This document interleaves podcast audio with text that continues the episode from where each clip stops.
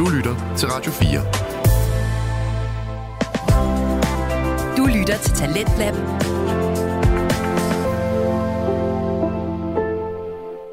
Vi har set det flere og flere steder i kulturen og i den offentlige debat, at det altså er blevet tid til at tage samtalen om, hvilken rolle fædre skal have i familien og over for deres børn. Skal fædre til barsel? Hvem skal have børnepengene? Og er der egentlig forskel på de ting, fædre og mødre kan give deres børn? Eller spiller køn slet ingen rolle? Som både kvinde og mor har jeg tit følt mig overvældet over mængden af artikler og podcasts, der handler om at være mor. Og jeg har tit siddet med den der fornemmelse af, at vi aldrig kommer videre i snakken om hverken familieliv eller ligestilling, hvis vi ikke får mændene med i debatten. Heldigvis er der mænd som Niklas og Magnus, der står bag podcasten Den Stolte Far, som både gider at tale om børn, og som heller ikke er bange for at stille sig frem med både sjove, ærlige og seriøse fortællinger fra deres eget liv som fædre. Og dem skal vi altså møde i aften her i Talentlab. Det er super svært. Jeg havde det meget svært ved det. Ja. Det var virkelig svært, hvordan jeg skulle håndtere det. Ja. Men jeg følte til gengæld rigtig meget, at der var en meget større forståelse for, at hun nu ikke var her mere, fordi han var med til begravelsen. Okay. Fordi at... Øhm, Så det var en succes. ja, det, jamen, det var det. som det nu kan være for et lille barn. Ja, her var det en kort bid fra podcasten Den Stolte Far, som jeg altså er stolt af at kunne præsentere for dig her i aften. Mit navn er Lene Grundborg Poulsen, og jeg er din vært de næste to timers tid, hvor vi sammen stiller skarp på og lytter til forskellige fritidspodcast fra podcasttalenter fra hele landet. I første time af programmet, der lytter vi til podcasten Den Stolte Far, hvor det blandt andet, som du også kunne høre tidligere i klippet, skal handle om, hvordan man tager snakken med sine børn om døden og om det at miste. Og så får du også flere andre historier fra Niklas og Magnus' liv som fædre, hvor de blandt andet taler om, hvordan det er at være alene hjemme med et barn. God fornøjelse. Du lytter til Radio 4. Jeg er sådan rimelig chill nu med at, være, altså, med at holde øje med Thomas. Sådan. Altså, Ja, det er også med Eddie. Det er så Eddie, han styrer det selv. altså, der er lidt med det der altså, Lego med at tage det ind i munden og sådan, du sagde, men, men det er slet ikke, altså, er slet ikke bange på... jeg er altså heller ikke bange for, at Eddie han bliver kvælt i et eller andet. Hvis han gør det, så er det sgu hans egen skyld. Altså. Må han sgu lige.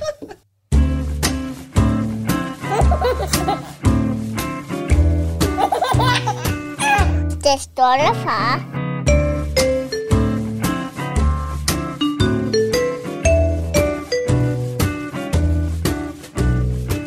Så er det altså blevet tid til endnu et afsnit af Den Stolte Far podcast med mig, Magnus Hvid. Og mig, Niklas Ritter. Og her Jamen, det er dejligt at se dig. nede bag det røde gardin. Det er smuk. The, the velvet curtain. Oh, kan du huske det, var? Ja. Tak fordi I lytter med derude forresten. ja, altså husk at give det kærlighed med alle jeres fingre. Det er det, vi øh, altså, sokker os for. Det kan vi rigtig godt lide. Ja. Det kan vi rigtig likes godt lide. and subscribes. Hvad det hedder... Øhm, jamen altså... Øh, Det er jo stadig øh, 2024. det er det nemlig. Vi er jo inde i det nye år. Ja, Det er smukt. det er ren kærlighed. Hvordan med nytårsforsætter og sådan noget? Har du øh, lavet nogle nytårsforsætter for din dreng? Nej. Er der noget, de skal, skal opnå her i året? Skal de køre nogle kostplan, eller Ja, min dreng. er Ja. det her rygcrawl, eller Ja, det kan godt være, at Elliot trænger til at tabe sig lidt, men det... kan det? han er en stor bas, jo. Han er bare kraftig. Han. Jo, jo, han er bare en stor bas. Han er simpelthen så sød. He got fat bones. Ja, det gør det har han. Han har fat bones. Nej, nej, men du er da ikke rigtig nytårsforsæt typen. Nej, det er jeg ikke, fordi jeg har jo ryggrad som en regnorm. Ja. Onkel Dinklepik. Ja, det kan, man godt, det kan man godt kalde mig, det er helt sikkert. Ej, jeg håber da på at stoppe med at ryge igen, for det gjorde jeg jo faktisk sidste år. 2. Ja. Ja. januar, der stoppede med at ryge i tre måneder. Ja, gangster Ja, det er vildt nok. Så du så rådet de andre ni måneder. Ja, lige præcis. Ja. Så blev Elliot født, og så startede jeg med at ryge igen. Det var så dumt. Ja. Så det håber jeg lidt på, at jeg kan, kan praktisere igen, men altså, det, nu må vi se. Nu skal vi lige varme op. Ja, jeg skal lige, jeg skal lige strække ud til tilløb, kan man. Ja. Ja. Men det er også, altså, det er også forståeligt nok også ved den her altså, periode, du er inde i det nye øh, morliv.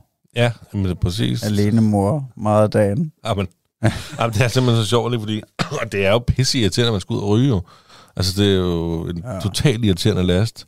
Og så øh, er Elliot, som jeg også sagde i sidste afsnit, han er begyndt at rejse op af alting jo. Så jeg jo, når jeg skal ud og ryge, og han så bare hygger sig på gulvet eller noget andet, ikke? Så rejser han sig op af alle mulige ting, og det er fint nok, altså, fordi ofte så sker der jo ikke noget, men så rejser han sig op af, altså, af terrassedøren.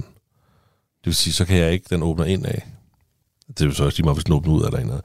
Den åbner ind af terrassedøren, så jeg kan ikke komme ind, hvis han rejser sig op af den, uden han er nødt til at vælge bagover. så når jeg skal ud og ryge, så er jeg nødt til lige at låse op for hoveddøren. Så hvis han står op af terrassedøren, så kan jeg lige, så må jeg skynde mig og gå ind ad hoveddøren i stedet for ja, der, var den, der var den ene der, det så efter det, jeg begyndte. Der, øh, jamen, der var her med jul nytår, fordi Eddie var også hjemme.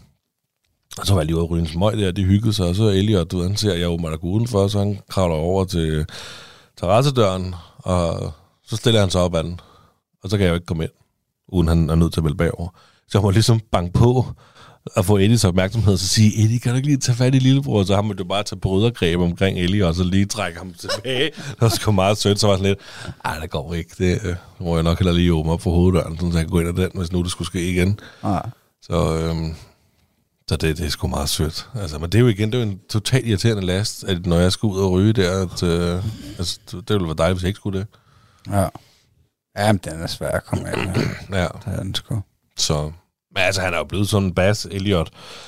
Er det også, når, altså, det er jo, når man skal skifte blæ på ham, det er jo, det er jo et problem. Nej, altså, det er jo... Altså, du, hvis du forestiller dig, at du skal wrestle med en øh, krokodille, altså sådan en krokodille der, der tager fat, der har du, du har set videoer af det, en krokodille, der bider fat i sit bytte, og så begynder den bare at rulle. Det er Elliot nu, når man skifter blæ på. Fordi alt er spændende. Nej, han, det, han bider dog ikke fat i mig, han begynder bare at rulle. det er, hvor de ligesom går i flitsbue med kroppen, og så vil vi om på maven hele tiden. Det er sgu ikke Det tror jeg, sjovt. der er rigtig mange forældre, der kender til. Og Hvis der er puha involveret, det er jo det. Det er super irriterende. Og man står der med fødderne op, der, og han begynder at prøve at rulle, og man står der og Fabril skal prøve at finde på et eller andet, der kan tage hans opmærksomhed. Så finder en eller anden body shampoo, der står ved siden af, hvor han så ved, her, tag den, så kan du kigge på den, men så skynder mig, du ved, ikke? Og så må man bare krydse fingre for, at det er spændende nok til, han ikke lige vil rulle om på maven igen. Ah, det er simpelthen big problems. Ja, der er knald på, hvem er undulaten? Får du tæmmet den imens? du holder Men er bagved? vi, vi har simpelthen så ondt, der ondulat. Nej. Jo, fordi jeg fik jo faktisk tæmmet den igen jo, fordi det, så det har jeg sagt før, og jeg tror, jeg snakker om det flere gange. Jeg fik, gjort- jeg fik gjort den meget tam, Ja, lige vi fik den. ja. Og så tror jeg måske, Eddie var lidt for voldsom, eller det kan også være, vi glemte den lidt, eller jeg ved ikke, eller andet. Ikke? Ja, den har fået detamet den, ikke? så det var sgu ikke så tam, så jeg brugte rigtig lang tid på at prøve at tæmme den igen. Så den, nu kunne den vel nu komme op på min finger, det var pisse hyggeligt og sådan noget. Men nu er Elliot jo begyndt at, at kravle, og han er begyndt at rejse op og ting. Så altså, Elliot, han er bare typen, han, han er on a mission, når han vil et eller andet, ikke? Og så lige pludselig så kravler han over til det der fuglebord, og så begynder han bare at stå og slå på det, fordi det laver sådan en lyd der, ikke? Og der bare så sømmer den skide fugl. Så den der fugl, den er bare, du ved, totalt bange. Altså, ej, det ved jeg ikke, om den er, men den er i hvert fald ikke lige så håndtam, som den har været. Og det er bare, og så løber man jo hen til Elliot og siger, lad nu være, Elliot. Og så tager man Elliot og ligger over på, i midten, af, det var alt ved hans legetøj, ikke? Og der var ikke noget at gøre. Man kan bare se ham hele on mission. Så begynder han bare at kravle over mod den der fugl igen. Det, ved ikke. det er bare ja. irriterende. Der er bare ikke noget at gøre. Altså. Stakkels fugl. ja, han kan godt finde på at blive ved med at banke på det bord i lang tid. Ja, hvis han får lov. Det, ja. Og det skal han jo ikke. Jo. Det er jo synd for Ja, det fuglen. kunne jeg godt forestille mig, det stresser den lidt. Det gør det da. Altså, den er nok heller ikke... Det er jo svært at vide, hvordan de tænker, dyrene. Men altså... Jeg, jeg ved ikke, om den har nogen forståelse for, at det, det der det er en menneskebaby. Ja, jeg ved sgu ikke, hvad... Altså, Altså, den- den, sådan en fugl ved jeg sgu ikke, om ved det.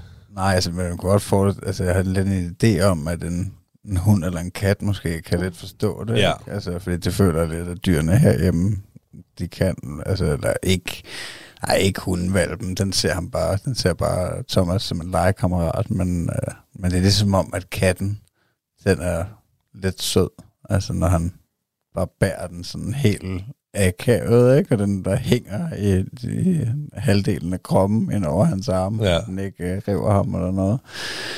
Altså, men ja, det er undulaten, det tror jeg sgu ikke. Den tænker bare, Nej, far. men jeg har, altså for det første, så buret til undulaten, det står altid åben. Ja, okay. Så den, den kan bare flyve ind og ud, det Gøre, gør den den også. vil. Ja, den kan gøre, hvad den vil. Den har luksus, den skal ikke sig i hvert fald. Ikke. Den er, der er ikke uh, inde i buret. Uh, the cage of death, det er den ikke. Den får lov til at lufte vingerne. Ja. Øhm, og det er jo også, det sker sgu tit, at jeg tager Elliot op der. Især hvis han er selv gået over til buret, eller kravlet over til buret og generer den. Så tager jeg ham jo op, du ved, ikke? Og så står jeg på at se fuglen og kigger også, og hi, hvor er det hyggeligt, ikke? Men altså, den fugl der, den, når den ser... Og så trækker den lige tre skridt tilbage ind i buret der, ikke? Så, okay, ej. Har du overvejet, du har bortadopteret den? Ej, den, den skal hygge sig. Ja. Og når den ikke er der mere, så kører en papegøje. Okay. Ja, det har jeg sagt. Jeg skal gå for starten. Jeg skal købe en større fugl. Det er Ja, sjovt. det kan jeg nu, har godt vi et stort, nu, har vi, nu har vi jo købt et stort bur.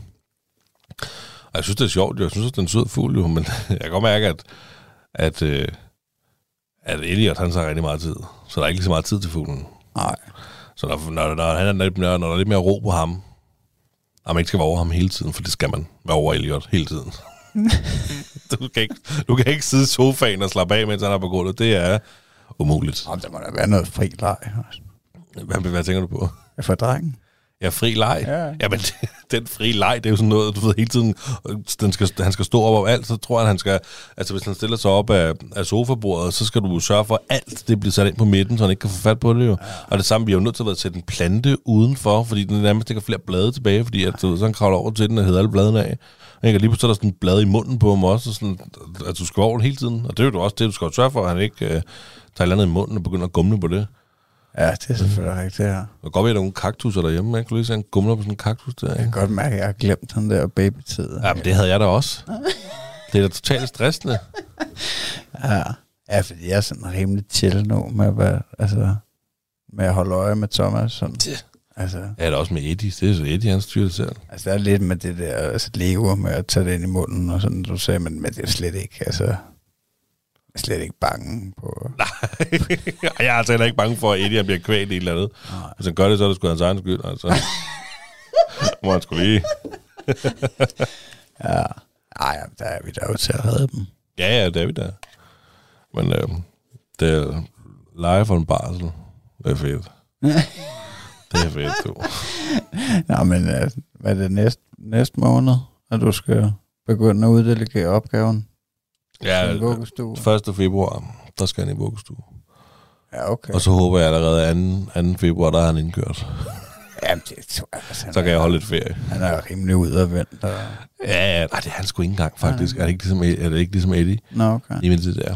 Han er ikke, jeg synes ikke, han er lige så god til at være i armene på fremmede mennesker, altså som ikke er fremmede for ham, det er jo familie. Ja, Øhm, men han er, han er mor og far syg. ja okay. Øh, og det er som om, så kan han godt være i armene på whatever, min mor eller et eller andet. Og så, når han så ser lige pludselig mig eller Michelle, så bliver han ked af det. Fordi jeg ved ikke, om han går og tænker det, og også han er oppe i armene på, eller hvad fanden. Altså, men så Nå. bliver han ked af det, så han er ikke sådan lige, du kan ikke bare lige give ham. Jeg vil ikke bare lige kunne give ham til dig.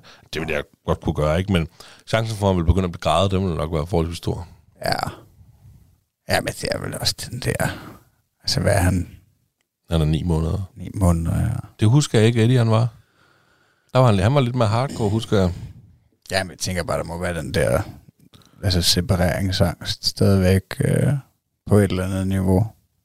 Ja, ja, altså, det er der. kommer vel forhåbentlig ikke til udtryk hele tiden. Så er det i hvert fald svært. Jamen, bare sådan noget som juleaften. Altså, det, der kunne man ikke bare lige give ham til nogle af de andre der, så man lige selv kunne få, få fem minutter. Ja, til ham. Men føler du, at I er blevet mere knyttet her de sidste 4-5 uger, du har... Ja, mig og Elliot. Ja. Ja, det, det føler jeg faktisk, vi er. Ja. Ja, det føler jeg. Altså, du næsten, føler, jeg, at lære ham mere at kende også selv. er, du, er du lige så meget værd som mor for ham nu? Nej, det, er sgu, det, det kommer jeg sgu aldrig til at være, tror Nej. jeg. Øh, altså, Michelle sagde godt nok i starten, hun, hun troede lidt, hun blev straffet, men det er jo noget, hun føler. Altså, ja. hun har jo haft ham i så lang tid hjemme og lavet ting, så jeg kan ikke lige huske, hvad der var, hun, hun helt... Øh, øh, hvad der lå bag det, siden hun sagde det, men, men ja, altså, jeg føler, at jeg lærer ham at kende Ja. nu. Altså, jeg har også... Øh, han, er, han, er, altså, han er skidesød, men han er, det kræver også sin mand eller dame, synes jeg lige nu. Ja. Det Ja. gør det altså. Er der ikke også noget angst den, altså den første uge for, hvordan dagene de skulle gå? Og... Ej, Slet ikke. ej, det var der ikke. Der var ikke angst. Det, Var slet ikke øh, bange? Nej, Okay. jeg ved ikke, hvad jeg skulle bare bange for. Jeg kunne sgu godt være lidt nervøs for at være sammen med min dreng hele tiden. Kan du det? Ja. Også nu? Ja, altså lidt. Ja. Ej, så er du nok ikke nok sammen med ham, tror jeg, hvis du har det sådan. Nej, altså, det kan man nok godt diskutere. øhm, nej, det går også fint. Altså, altså blandt andet dernede i Thailand, der var hans mor jo på massageskole en uge. Ja. Hvor at de to første dage, der havde jeg jo 50 km løb også. Øh, sådan den første del af dagen. Men så de næste tre dage, der, der var vi alene sammen øh, fra, fra morgen til eftermiddag, mig og Thomas, og på stranden og sådan noget. Det var super fedt. Altså. Så altså, I var, I var alene sammen fra morgen til eftermiddag. Ja. Ja, det er også lang tid. ja, hvis man ikke er vant Ja, det, er det rigtigt. Altså, det, det, det er fuldstændig rigtigt. Jeg, jeg, jeg var ikke... Altså, det må jeg indrømme, jeg, der var ikke, øh, jeg var ikke bekymret for at skulle være alene sammen med Elliot. Nej. Det er mere det der med at få tiden til at gå. Altså, den skal jo gå med et eller andet. Det er jo ikke, altså, det er jo ikke super spændende. Nej, det, er, det, ja, det er mere, altså, frygten for at komme til at kede sig. Ja, eller bare... Ja, ja. Altså sådan noget. Ja. Det, er jo ikke, det er jo ikke super spændende at, At være sammen, at være med, sammen med sådan en lille baby der. Nej. Hvor du hele tiden skal være over ham. Nej. Altså, men til gengæld så er der jo masser af kærlighed, fordi han smiler jo, han griner jo, og han synes, det hele er sjovt. Så det er jo dejligt, så bliver man bare glad hele tiden. Ja. Så det er jo skønt.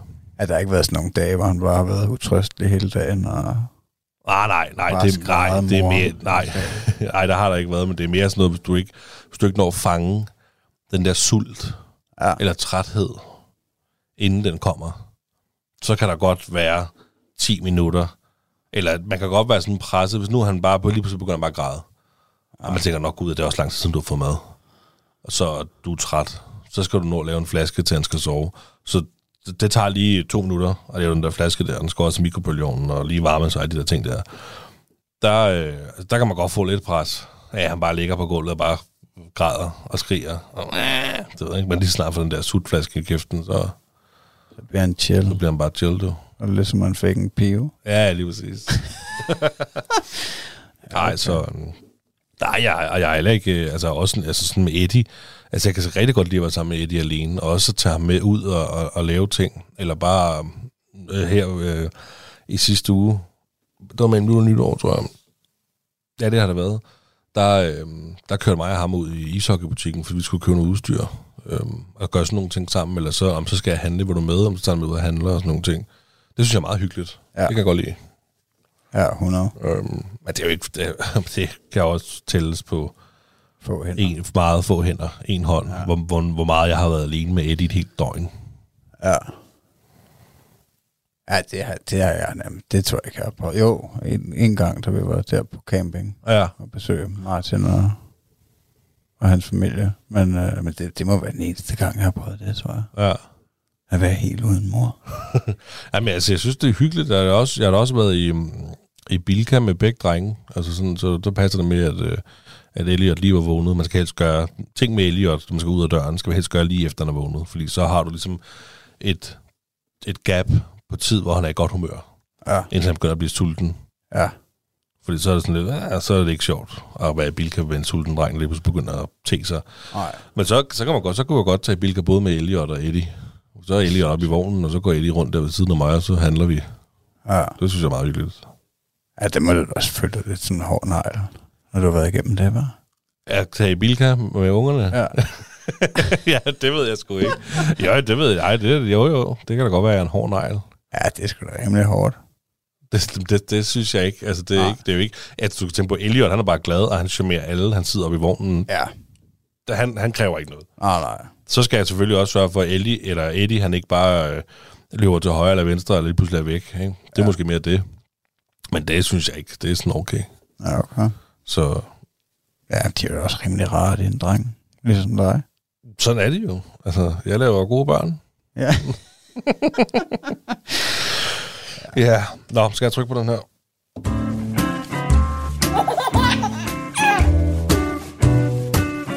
Det stolte far. Du lytter til Radio 4. Du er tunet ind på Talentlab her på Radio 4, hvor jeg, Lene Grundborg Poulsen, guider dig til Danmarks bedste fritidspodcast, der alle sammen er en del af vores program og udviklingsforløb her på kanalen.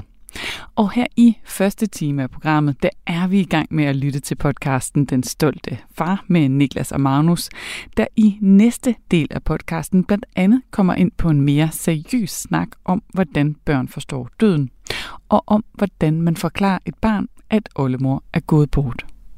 Altså, nu har I jo ikke nogen hund lige pt. Men hvordan vil du altså, svare på, hvis altså, din dreng han bare spørger dig sådan helt random, hvornår dør hunden? Øhm, og det ved jeg sgu ikke. Øhm, jamen, nu har vi jo en fugl, så hvis Eddie han spurgte, hvornår dør fuglen, Ja. så vil, det vil, så vil, tror jeg bare, jeg vil sige, når den er blevet gammel, når den bliver gammel, Ja. tror jeg.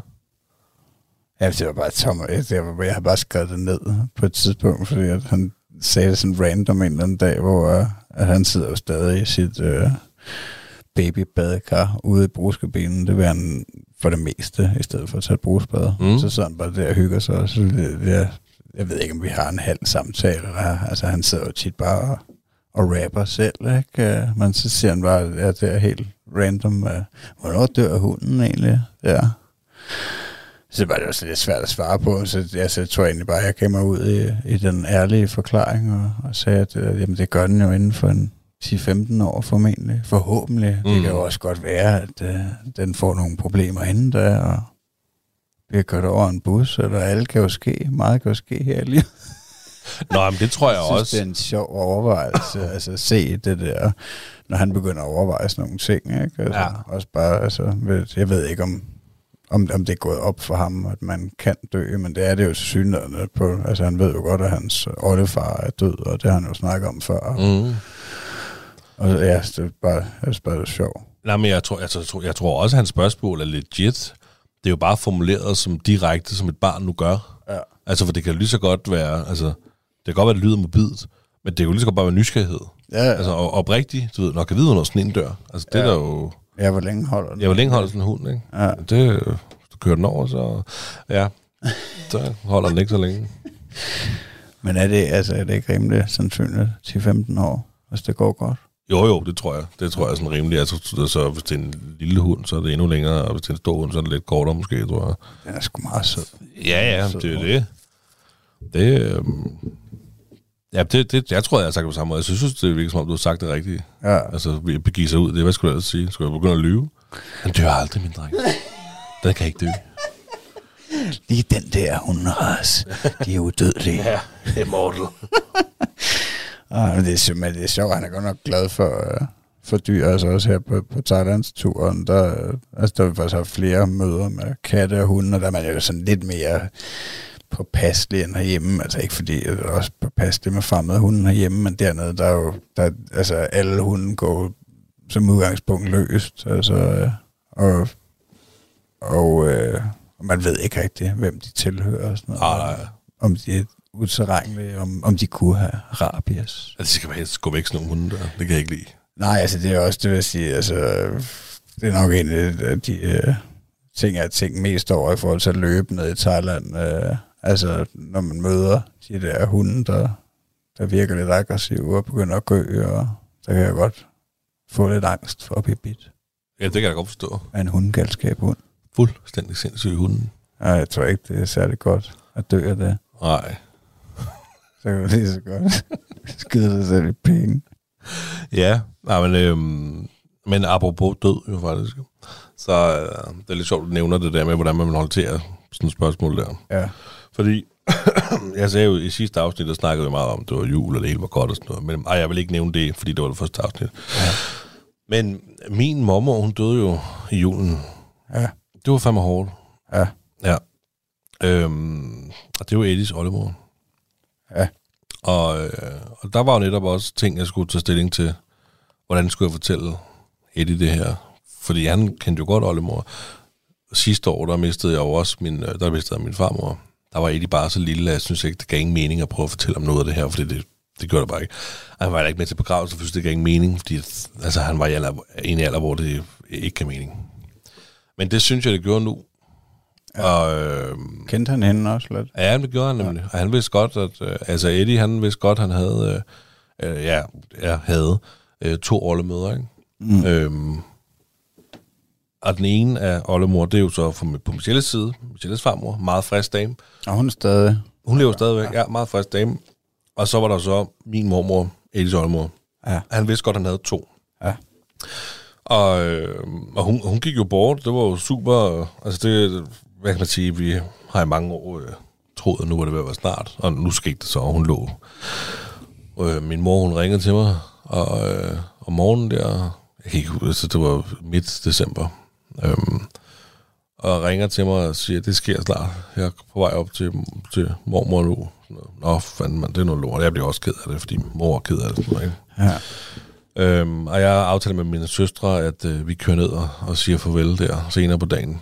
Og øh, min fætter og kusiner var der også, og øh, vores der onkler var der. Så hun, det, var, det var virkelig smukt, øh, fordi så sad vi alle sammen inde i hendes stue, min mormors stue. Øh, ja, der havde jeg så ikke Ellie, Eddie med, og Michelle var ikke med. Det var kun mig og min søster, der kørte derned. Og så sad vi bare og hyggesnakkede, mens min mormor hun lå inde på sit værelse med åben dør der, og bare lå og ja, ventede på at, at skulle op i himlen, som man siger, ikke? Øhm, og så, jamen, så sad vi bare og hyggede familien der. Øh, det var faktisk rigtig smukt. Og så gik der halvanden døgn, så ringede min mor og sagde, nu var det, nu var det sket. Ja. Øhm, og så kørte jeg der så ned igen for at sige sidst farvel til hende, efter hun var død, ikke? Og der kan jeg godt mærke, at jeg synes, det var rigtig svært, hvordan jeg skulle fortælle det til Eddie, for jeg var meget rørt, og jeg var meget be- be- på, på berørt mm. af situationen, fordi jeg, jeg, kunne, jeg elskede min mormor. Altså, hun betød meget for mig. Ja. Øhm, så det var super svært, hvordan jeg skulle fortælle det til Eddie. Nej, det sgu ikke særlig sjovt. Nej, det var det sgu ikke. Og det var jo også jeg prøvede faktisk at læse, altså, fordi så var vi sådan lidt, om man skulle med til begravelsen, om det ville give ham ar på sjælen, eller om, altså, det, det ved man ikke jo. Og det, der stod lige præcis med hans alder, der stod, at det skulle man som forældre selv gøre op med, hvad man mente, de kunne mm. klare.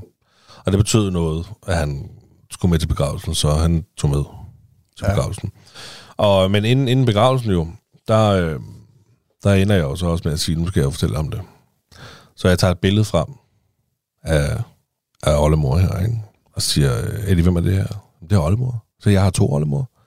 For det var vigtigt for mig, at han skulle forstå, Hvem det var, der var død. hvem det var, der var død. Fordi at han skal jo lige pludselig ikke gå og tro, at det er den forkerte oldemor, der var død, og nu siger jeg, ikke? Nej. Øhm, så jeg tog et billede frem og siger, at oldemor er svært død, og jeg tuder, mens jeg siger det, og pisket af det. Ja, ja. Altså, og han, du ved, forstår jo ikke, Nej. hvad det er, jeg siger til ham. Så går der et par dage, så fanger jeg ligesom momentet igen, og han nævner selv lige pludselig, at du ved, jeg har to oldemor. Så tager jeg billedet frem igen og siger, Eddie, øh, oldemor, hun er død. Er hun død? Så siger ja, hun er kommet op i himlen. I himlen? Hvordan kommer jeg derop? Så begynder han at stå og hoppe, og sådan, jeg kan ikke komme derop. Og sådan noget. Altså, det var, det var ja. virkelig sødt, og jeg tuder jo igen, fordi det, det er simpelthen så smukt, ikke? Ja. Det er sådan en lille drengs forståelse af det. Og så, øh, så, er der, altså, så er det ligesom det, han forstår, at nu er oldemor i himlen. Det har han forstået. Ja. Jeg er ikke sikker på, at han forstår helt, hvad død er, men han har forstået, at hun er kommet i himlen. Ja. Og jeg læste på nettet, at man skulle, man skulle helst være direkte, når man sagde det. Man skulle ikke sige, at du ved, hun er så stille ind. For så kan børn blive bange for at sove. Altså sådan noget, de Ja. bliver syge. Du Ja, kan bange, klart. blive børn blive bange for at blive syge og sådan noget. du skal bare sige, hun er død. ja, det giver god mening. Ja. Men det, det var jo også egentlig også det, jeg husker, at jeg gjorde med, med Thomas Ollefar, da, Mm. mm. da han døde, at, øh, at, at jeg også bare sagde det direkte, at, øh, at Ollefar han desværre død. Agtigt. Og så tror jeg også, at, at jeg brugte den der, der jo ligger lige til højre benet, med at han er kommet op i himlen. Ja, lige præcis. Øhm, men jeg ved sgu heller ikke. Eller jeg er sikker på, at Thomas han ikke øh, forstår, hvad død er på samme måde, som du og jeg gør. Mm. Øh, fordi at, øh, at han siger faktisk relativt ofte til mig og min, min kone her på ferien, at han godt vil slå en af os ihjel. Øh, Okay. ja, så tænker jeg, så er du nok ikke klar over, hvad det betyder. nej, altså, fordi så tager vi den jo, altså, der siger jeg jo også nogle gange, som det er, ikke? Men, altså, tror du så, du får lige så mange gaver? Vil du gerne have gaver? Så skal du nok ikke slå far ihjel. Så så du kan komme på ferie? Kan jeg så ikke få Paw Patrol blad? Nej, så han har jo ikke øh, Nej. forståelsen på den måde, men jeg tror, han... Ja, jeg ved sgu ikke. Det kan også godt være, at han måske bare ikke forbinder slå ihjel og, og død som det samme, fordi han, jeg føler, at han har forståelsen for, at oldefar er væk, Mm. og, og også... Øh, altså, de er dyr. Øh, min mor har mistet for relativt nylig, øh, altså kat og hund. Øh, dem snakker han også om en gang imellem, at de, at de er døde, ikke? Så det føler, han har en forståelse for, at, øh, at tingene de kan slutte på en eller anden måde. Ja. Men det, er- det er sgu lidt mærkeligt. Altså, det, det, det, det er lidt mærkeligt at skulle lære det fra sig til et barn, der ikke fatter noget som helst. Om det er super svært. Jeg havde det meget svært ved det. Ja. Det var virkelig svært, hvordan jeg skulle håndtere det. Ja. Men jeg følte til gengæld rigtig meget, at der var en meget større forståelse for, at hun nu ikke var her mere, fordi han var med til begravelsen. Okay. Fordi at, øhm, Så det var en succes. ja, det, jamen, det var det, som det nu kan være for et lille barn. Altså, for det, var, altså for det første, så var der på kirken fuldstændig proppet. Okay. Altså, min mor har åbenbart gjort øh, indtryk på rigtig mange mennesker. Fuck, der var mange mennesker, mand. Ja, okay. Øhm, og jeg, jeg Græd du skulle... igen? Hvad? Ja, græd du igen? Ja, der græd jeg lidt under talen, da præsten kom. Hold med. du tale? Nej, nej, men præsten kom om sådan en prædiken om Ja. ja. min mor, om ting, min mor og moster og onkel har sagt. Øhm, nej, jeg skulle bære, bære kisten der sammen med min øh, fætter, mine to søstre og kusiner. Ja. Øhm, det passede lige med, at min mormor havde øh, seks børnebørn, og hun havde et ønske om, at vi skulle bære kisten. Okay. Så vi bare kisten ud der. Øh, så det så Eddie jo også. Um, og så, så da den rører ind i, øh, i ligevognen der, eller hvad det hedder, rustvognen, ind i den vogn, der skal køre ind afsted. Den lange bil. Den lange bil. med skidt med børn i bilen. Nej.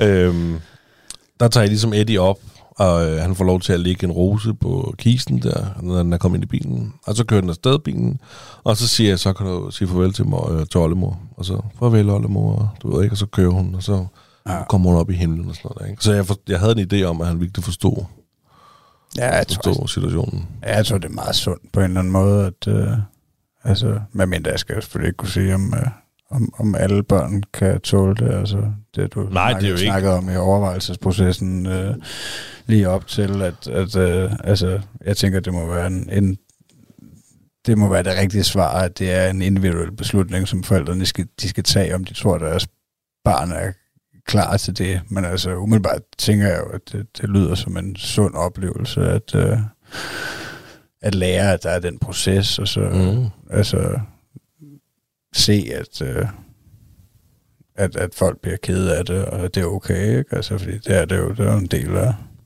af gamet, ikke? Det var Jo, jo, ikke evigt. Nej, nej, det gør det desværre ikke. Måske Øh, for os, hvem ved. Det er jo ikke til at sige, om vi får lov sådan en cheap en, der holder os... Øh, Bare lidt kørende. ja.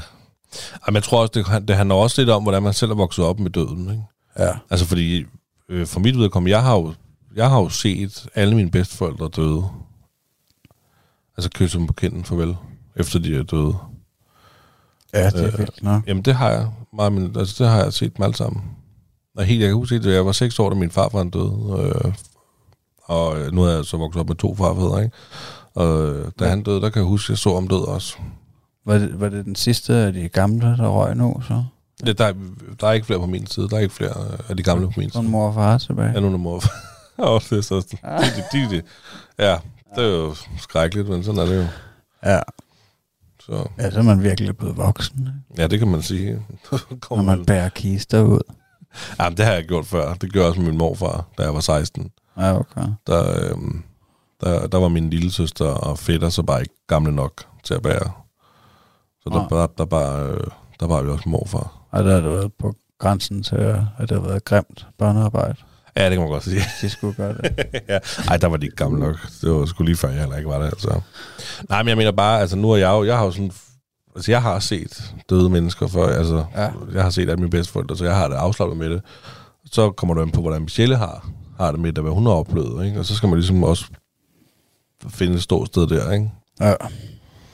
Så Ja, men der er vel også, altså, der må være stor forskel på det der med at bare være med til en begravelse, og så det, som du snakker om med at, at ligefrem være der på dødslaget og, og kysse dem på kinden og, Mm. og sige farvel, fordi det har jeg ikke prøvet med at være med til en del begravelser. Ja. Øh, uden at det har rørt mit stålhjerte overhovedet. ja, det, Ej, jeg- jeg, jeg har ej, sådan en blød muffin i hjertet. Nej, jeg bliver sgu også øh, rørt til begravelser, det er da ikke sjovt, men jeg har aldrig set en, øh, en, en død person, som Mm. er rigtig øh, tæt på. Øh, Nå, den er en lang, fra- lang væk. Nå. Nå. Nej, det ved jeg ikke. Jeg har på sådan 100 meters afstand, så jeg engang en død en. Ja, det kan godt være, det ved jeg ikke. Nej, men jeg mener bare, jeg ved ikke, hvordan jeg ville reagere, hvis, øh, hvis jeg kom hjem og, og fandt katten. Ej, det, er jo heller ikke, det er jo heller ikke sådan, jeg har set dem døde jo. Nej, Jeg har jo ikke, det er jo ikke mig, jeg har jo ikke fundet morfar død på køkkengulvet. nej. det er jo ikke sådan. Altså, jeg har jo set dem efter, de er døde, og så øh, har jeg sagt farvel til dem og givet mig kys på kinden. Ja. Hvor det var sådan iskold og låget. Ja, åben mund, eller... Altså, du mund, har kysset lige. Ja. Ej, ja, det lyder godt, når du siger sådan. Ja, der er, er flere. Jamen, jeg har en eller anden idé om, at, øh, at den oplevelse, jeg havde som barn med mest min ondulat, Jeg troede, du skulle til at sige forud. også det, ja. at, at de to oplevelser kombineret sammen, de vil ruste mig til, når den dag kommer. Ja. Men det, men altså, men, men det lyder jo meget smukt, altså det med, at du har sagt farvel til, til dem på den måde der. Har du det ikke også godt med det? Jo, jo, det, det var jo faktisk også derfor, at da min... undskyld. Vi var jo... Altså, vi var jo op der, min, som jeg fortalte, min søstre og jeg, og min fætter og kusiner, og uh, vi var en masse familie samlet om, om min mormor, da hun altså, lå. Vi vidste godt, der var kun én vej. Spørgsmålet er bare, hvor lang tid går det for en ånder ud? Mm. Hun, kunne ikke, hun var ikke ved bevidsthed, men hun kunne helt sikkert godt høre, det siger man jo, det sidste, der forsvandt det hørelsen. Så hun kunne ligesom høre, at vi var der.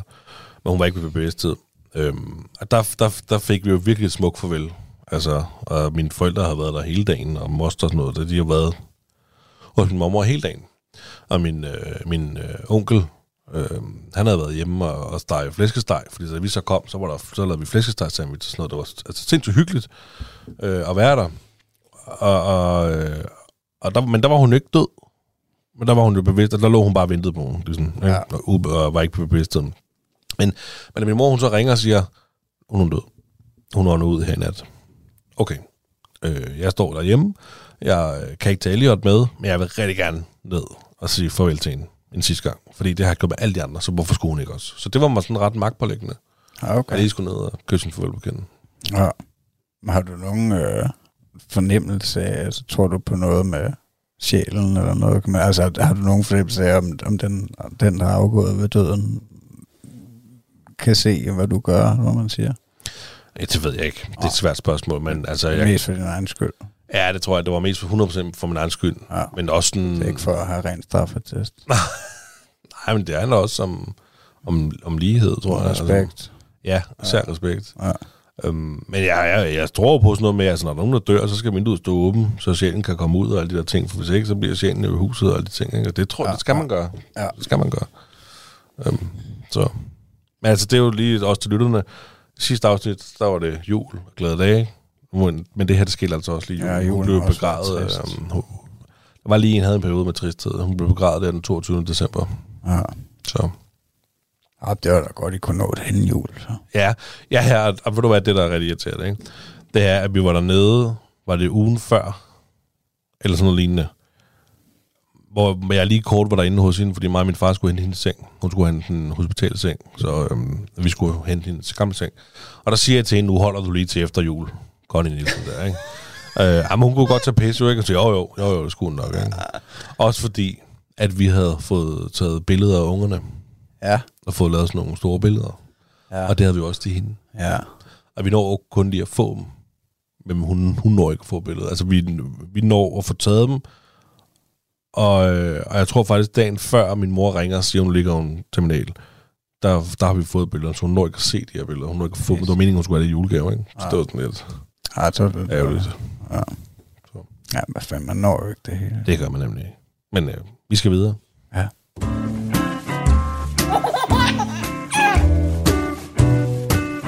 Det der, far. Du lytter til Radio 4. Vi er i gang med Talentlab, hvor jeg, Lene Grønborg Poulsen, lige nu spiller podcasten Den Stolte Far for dig. Det er en podcast, som jeg personligt er stolt af, at vi kan have med her i Talentlab, fordi jeg synes, at samtalen om, hvad en far bidrager med, ofte mangler i den offentlige debat, hvor vi ellers svømmer over i samtalepodcast og artikler om, hvad mor kan, skal og vil. Magnus og Niklas, der står bag podcasten, er begge fædre. Og så fortæller de altså med masser af humor om familielivets op- og nedture, som vi alle kender til. Og her i næste del, der skal vi med Magnus en tur på familieferie til Thailand med beretning om alt, hvad det indebærer af familiehygge, kaos og mangel på autostole, men også om vigtige familiebesøg og om sproglig udvikling. Ja, vi har sgu også levet på, på kant af liv og død Ej, det? på vores tur. Nej, det er jo ligesom sidste år. Vi kører bare rundt i store Toyota her uden sikkerhedsseler. Fedt. Nå, det er jo også... Øh, altså, Ja, ja, det er jo lidt anderledes end, øh, end herhjemme. Hvad skal man sige? Øh, sikkerhedsregler generelt. Øh, I Thailand, så har de ikke rigtig børnsæder til rådighed. Så, øh, men altså, jeg, jeg er egentlig bare, jeg tager det bare cool, som den crime writer jeg er. Og så jeg følte egentlig, det var rimelig naturligt at være sted den her gang, hvor sidste år, der har jeg nok været ret meget mere nervøs i forhold til min babys øh, sikkerhedsforanstaltninger. mm. Øhm, altså, men øh, jeg følte egentlig, at øh, det bare var rimelig naturligt. Det ti- tidspunkt, jeg var mest bange, det var, øh, vi var en del på stranden den her gang. Vi var nede sydpå i 14 dage, og der er rimelig godt knald på vandet nogle gange, så når, når der kommer en bølge ind, så når den suger ud igen, der er den lille dreng, han, øh, han er jo ikke øh, lige så robust som Elliot. Han er jo nok nærmest på størrelse med Elliot, selvom han er tre år ældre. det kan sgu godt være. Men, men når bølgen den suger ud igen der, der, der, der kunne jeg sgu godt være lidt bange for nogle gange, når der er rigtig knald på, at, at han lige skulle blive suget ud i havet. Du, og Ja. forsvinde. Nå, det kan jeg da godt forstå. Ja. Men der skete jo heldigvis ikke noget. Nej, nej, det gjorde der heldigvis ikke, kan man selvfølgelig sige. Og han er jo fandme, han er jo næsten blevet sort. Altså, han kunne næsten være fra Afrika nu. Man kan godt se, at han er halv, øh, han tager- thailander i hvert fald. Han tager imod farven. Ja, det er helt vildt. Ja, okay. Altså, hvor at, øh, jeg, bliver jo, jeg kommer jo til at ligne en reje i løbet af en time, hvis jeg er ude i den sol der. Ja. Ja, der har han de gode gener. Ja, det må man sige, han bliver brun. Men det var, altså, det var også altså, noget af højdepunkterne ved, ved den her tur, synes jeg, det var altså, at være på stranden der, fordi det er han bare sindssygt glad for. Åh, oh, det er fedt. altså, jeg både at lege i, i sand og vand og, og slås med de bølger der. Ja. Men øh, men jeg ved slet ikke, altså, jeg ved ikke ret meget om det der med strømmen og, vand generelt, altså, hvad, om, om det sker. Hvad med hajer? Øh, Hvad hajer dernede? Ja, det lidt måske, men jeg tror ikke, øh, altså det er ikke ligesom i Australien og nogle andre steder, hvor man har hørt om, om hajangreb. Ah, nej. Det tror jeg ikke, øh, det synes jeg aldrig, jeg har hørt om i Thailand. Jeg tror ikke, øh, de har nok skudt dem. Ja, det har det sikkert. Du, Ja, ja, sammen med krokodillerne. Og koralredet er også væk. Ja. Det, der er ikke noget der. Det er plastik, det hele. ja. Ej, det var faktisk lidt øh, skræmmende at se den. Vi var i den provins over Phuket i Phang Nga øh, på sidste del af turen. Øh, altså der kunne man godt se, at der har været coronanedlukning i to år eller sådan noget. Der kunne man Nå. godt se, hvor meget forladt der var, og hvor meget, altså, hvor meget aktivitet der havde været før, ikke? Og så er der bare rigtig meget, der, der er blevet slået ihjel af pandemien. Nå, hvordan var det? Altså, var det sådan noget... Øh, Ja, det var bare sådan lidt ghost. Walking Death? Ja, ja, ja. zombier over det hele. Ja. Nej, nej, altså, du ved, det var bare, ja. Men, men omvendt, så synes jeg også Phuket, altså, det var fedt nok at være i Phuket og gode stranden og sådan noget, men der er også bare lidt for meget knald på, altså trafikmæssigt og Nå, bar og, ja. Det eneste sted, vi var, der var en natklub lige ovenpå, der fik jeg også så flyttet, upgradet, så noget bedre. Nå, okay, fordi det var for meget. Ja, ja, jeg satte godt nok ikke for Thomas, han sov bare, men ja. Så her skal vi fandme ikke bo i en uge, fordi det var der, vi skulle være det længste stykke tid. Øhm, Var det, fordi du var bange for, at du sådan ville, ville joine festen, eller hvad? at jeg ville blive trukket ud i ecstasy i nattelivet? Ja, Nej. Nej, få en råbynål og vågne op. Og sådan nej, nej, det var sgu mere at, at få noget søvn. Altså, Ja. Jeg havde jo også den her øh, 50 km om dagen udfordring. Nå, det var Det det. var lige midten af den. Ja, Ja, okay. okay. Det var faktisk den dag, altså, jeg havde løbet tre dage streg, 50 km hver dag, og så skulle vi flytte til det nye sted her, og så vi skulle køre halvanden time eller sådan noget i bil. Så punkterer vi, lige da vi nåede frem næsten øh, til destinationen, ligger leder efter hotellet og kørte ind på en parkeringsplads ved en restaurant, og så er bilen kraften punkteret, ikke? så må man ringe til vejhjælp. Og Hvordan gør man det i Thailand? Det er meget godt at have en thai-kone med der. Nå, gud ja, Altså, jeg, ved selvfølgelig. ikke, jeg har jo bare lejet, altså det er sådan set mig, der har lejet bilen igennem et eller andet udlejningsselskab, men ja, det er bare, jeg er helt sikker på, at de har nogen, der kan tale engelsk, men det var bare nemmere nu, når hun Ja, selvfølgelig. ligesom Jamen, det er jo flydende thai. Så, Hvorfor ikke gøre brug af det? Ja, ja.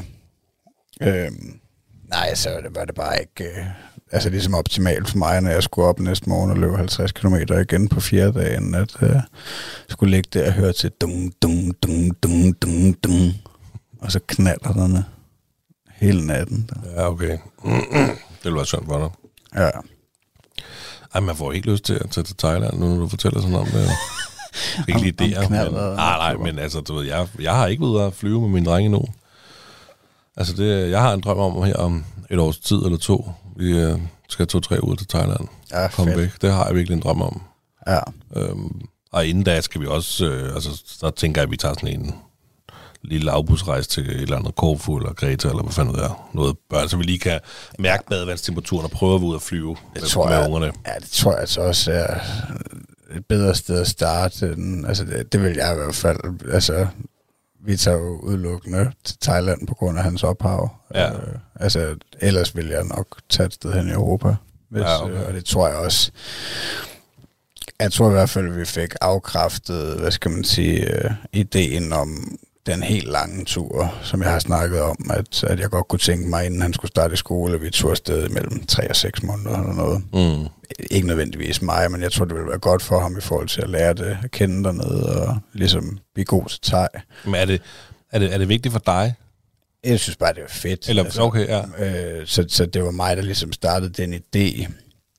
Men den tror jeg ligesom, vi har fået afkræftet nu, at det er i hvert fald ikke noget, vi vil gøre til næste vinter. Øh, altså, for, ja, fordi vi bare ikke øh, lige med bare har lysten til at være dernede så lang tid. Mm. Og, altså, så er det simpelthen ikke det værd, hvis vi ikke har, hvis jeg ikke føler, at vi har 100% lysten, så er det ikke værd at, øh, at kaste alle de penge og al den tid efter det. Nej. Men, men jeg, jeg kan bare se også, at nu her på sidste del af turen, der var han øh, meget mere åben for at tale teg, fordi at, at det har vi også snakket om før, han forstår jo umiddelbart alting, men, men det med at tale, det, det kan til synligheden godt være lidt mere svært at få ham til, ikke? fordi at, ja, han er jo vant til at tale dansk. Mm.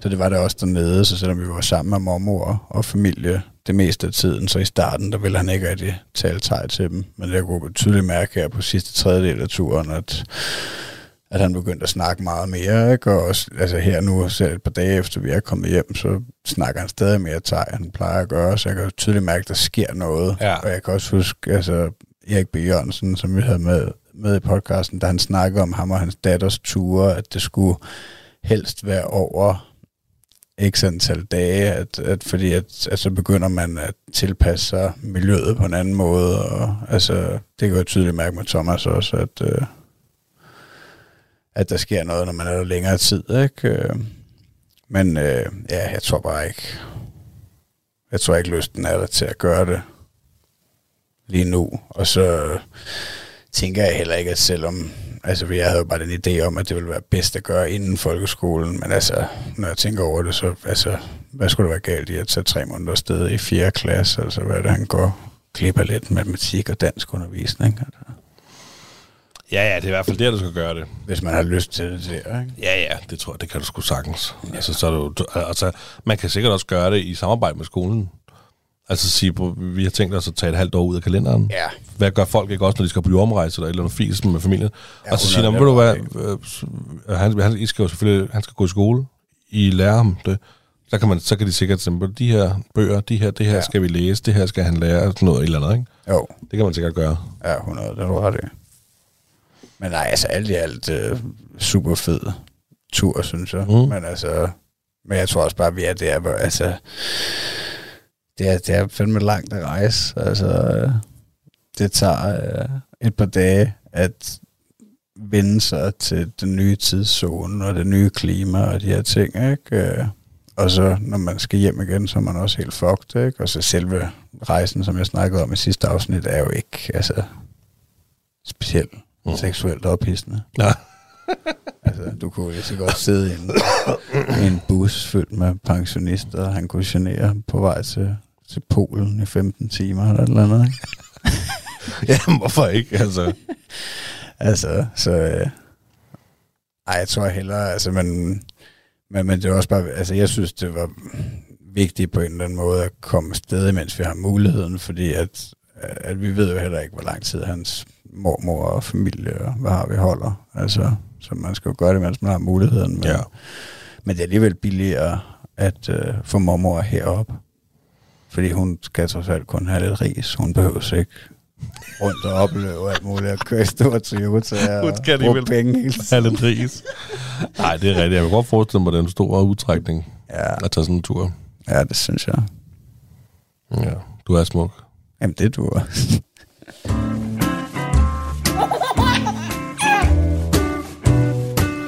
Det stolte far.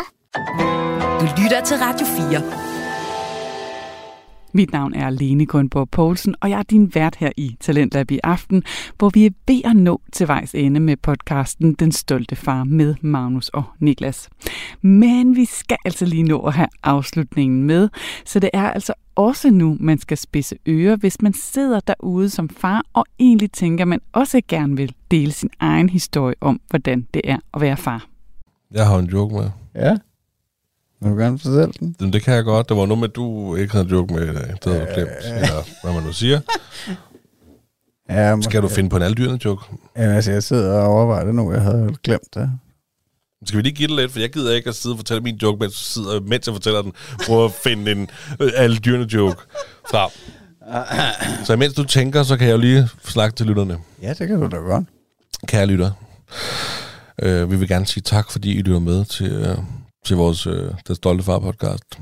Vi er meget glade for, at I øh, er så positive, alle, øh, alle jer, der skriver til os. Og øh, altså, vi vil gerne opfordre, hvis der sidder øh, en far derude, og tænker, jeg kunne godt tænke mig at fortælle min historie i podcasten, så skriv til os. Det, øh, det vil vi rigtig gerne. Vi vil rigtig gerne høre din farhistorie. Så, øh, og så kan man jo gå ind og støtte os økonomisk på tia.dk med pensionsopsparingen, hvis det er det, man har lyst til. Eller bare en lille skav. Og øhm, så husk at like og subscribe. Man kan gå ind på YouTube. Vi- Der ligger noget YouTube-materiale inde, hvor vi tester noget babymad. Det kan man gå ind. Det er stolte far derinde. Faktisk rigtig velproduceret, vil jeg godt lige have lov til at rose formanden for. Ja, tak skal du have. Tak skal du have. Det synes jeg altså, I skal gå ind, fordi så er jeg sikker på, at I vil blive så seksuelt opstemt, at I, at I klikker like og er død subscriber. Ja, altså det, er- det er noget, vi har optaget for lang tid siden. Jeg har bare ikke kunne tage mig sammen, eller haft tid, følte jeg, til at, at, at klippe det sammen nu. Og der er mere, der kan klippes. Så Ja. har du fundet på en joke? Øh, ja, jeg var bare, det var fordi, jeg kom til at glemme den faktisk, mens jeg... Men øh, øh, alle, øh, alle dyrene, de gik til bal, undtagen skildpadderen, den rødt tjal. Okay, mand. Jamen altså, hvorfor ikke? Du, du, du bliver nødt til at skrive dem ned, jo. Du bliver nødt til at skrive alle, alle dyrene joke ned, så du har dem. Ja. Og så må du lave sådan en alle dyrene joke på. Billede på. Ja, et billede på. Eller materiale på øh, Instagram. Ja. Find dig selv at sige den. Øh, jamen, jeg har en her. Er du klar? Jeg håber, den er bedre. Den anden dag, da vi havde matematik, kiggede min lærer på mig og sagde, forestil dig, at du har 50 kroner. Du giver en 10'er til Mathilde, en 10'er til Sofie og en 10'er til Rikke. Hvad får du så? Jeg tænkte, at svaret var nemt og sagde tre blowjobs, og så har jeg endda en 20'er tilbage til kebab. Men det var åbenbart ikke det rigtige svar.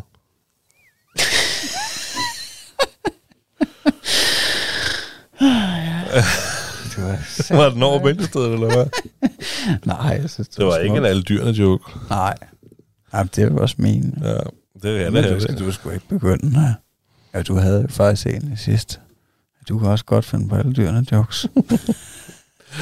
Oh, ja. ja. Jeg synes, det var, det var en fornøjelse. Det var det. Det var en kæmpe fornøjelse, fordi nu begynder jeg at sidde og tænke alle dyrene joke op i hovedet. så jeg var lige zonet ud. Kan jeg lige føre en af? Det kan jeg ikke, jeg skal nok lade være. Nej, nej ja, du sidder og, prøver at lave idéer til din egen billedbog. Ja, til min egen billede på. Ja. Nej, ved du hvad, Magnus, det har været endnu en gang total fornøjelse. ja.